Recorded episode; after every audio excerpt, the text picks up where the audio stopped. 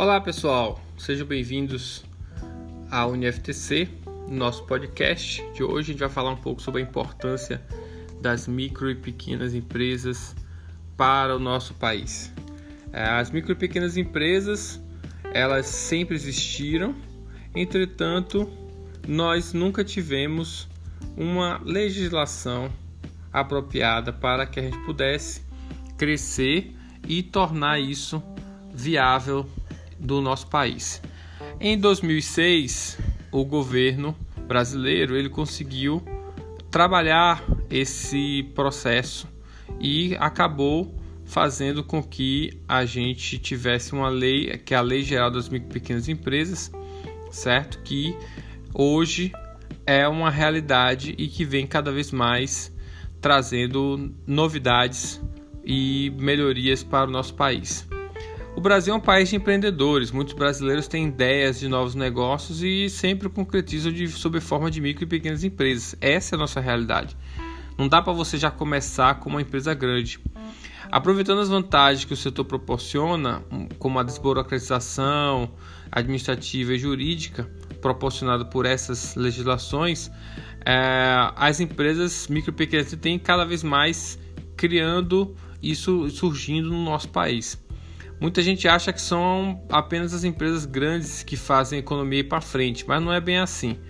Isso você vai ver, por exemplo, que é, ao contrário do que muitos pensam, as micro e pequenas empresas têm sim um papel fundamental para promover o crescimento econômico do país. Em primeiro lugar, esses negócios ajudam a criar empregos e renda para a população, sendo uma das principais causas da redução das desigualdades sociais. Os dados do IBGE mostram que mais de 20%, 27% do PIB brasileiro ele é oriundo de, desse, desses negócios. E 52% é, de, da, da mão de obra empregada no país é vem das micro e pequenas empresas. A capilaridade desses negócios e a necessidade de gerar mais dinâmica à economia faz com que eles estejam presentes desde os pequenos municípios até diversos bairros das grandes metrópoles, o que permite uma enorme abrangência para cada segmento. É justamente por isso que a mão de obra acaba sendo, acaba sendo facilmente absorvida, inclusive daqueles profissionais ou trabalhadores que o mercado acaba dificultando o reposicionamento deles, como pessoas com mais idade, ou pessoas inexperientes, ou recém-formados.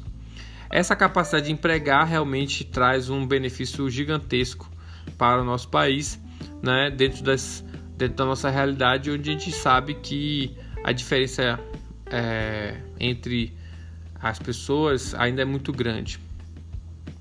As micro e pequenas empresas lidam com menor quantidade de trabalhadores e detêm certas facilidades de crédito. E no campo tributário, elas conseguem também ter uma maior competitividade. É, esses negócios são montados para refletir um crescimento de longo prazo. Óbvio que ninguém quer ficar microempreendedor para sempre.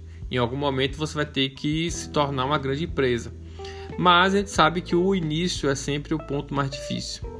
Além dos fatores acima, os pequenos negócios ajudam a movimentar o setor de créditos e empréstimos bancários, aproveitando os serviços financeiros do Sebrae, por exemplo, que é um serviço social autônomo sem fins lucrativos, mas também utilizando a rede bancária privada. Outro setor comercial que se expande com a ação desses negócios é a de exportação, é, cujas vendas têm subido a taxas de 20%. Podemos melhorar mais, mas ainda mas estamos no caminho. Nesse caso, os principais produtos são os manufaturados e industriais de menor custo, é, principalmente para os mercados americano e canadense. Os pequenos negócios, como é fácil constatar, têm papel de destaque quando se fala sobre crescimento econômico, já que correspondem uma boa parte da geração dos empregos e acabam ajudando a economia nos momentos de crise, principalmente esse que a gente está vivendo agora.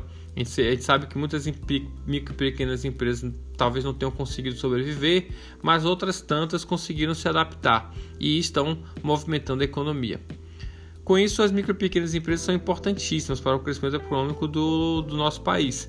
Elas aumentam consideravelmente a geração de empregos e, com empregos, você reduz as desigualdades sociais, além de promover mais prosperidade ao nosso país, mais maior arrecadação também de impostos.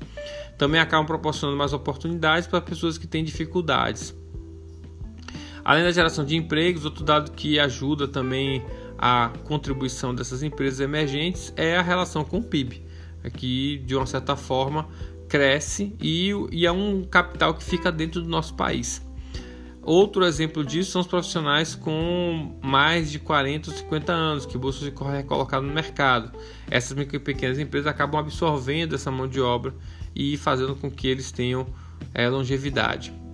Então, é, no, no, numa visão geral, nós percebemos que a micro e pequena empresa é importante devemos estimular, o Brasil precisa estimular ainda mais e com certeza esses quanto mais micro e pequenas empresas nós tivermos, mais crescimento e prosperidade vamos ter.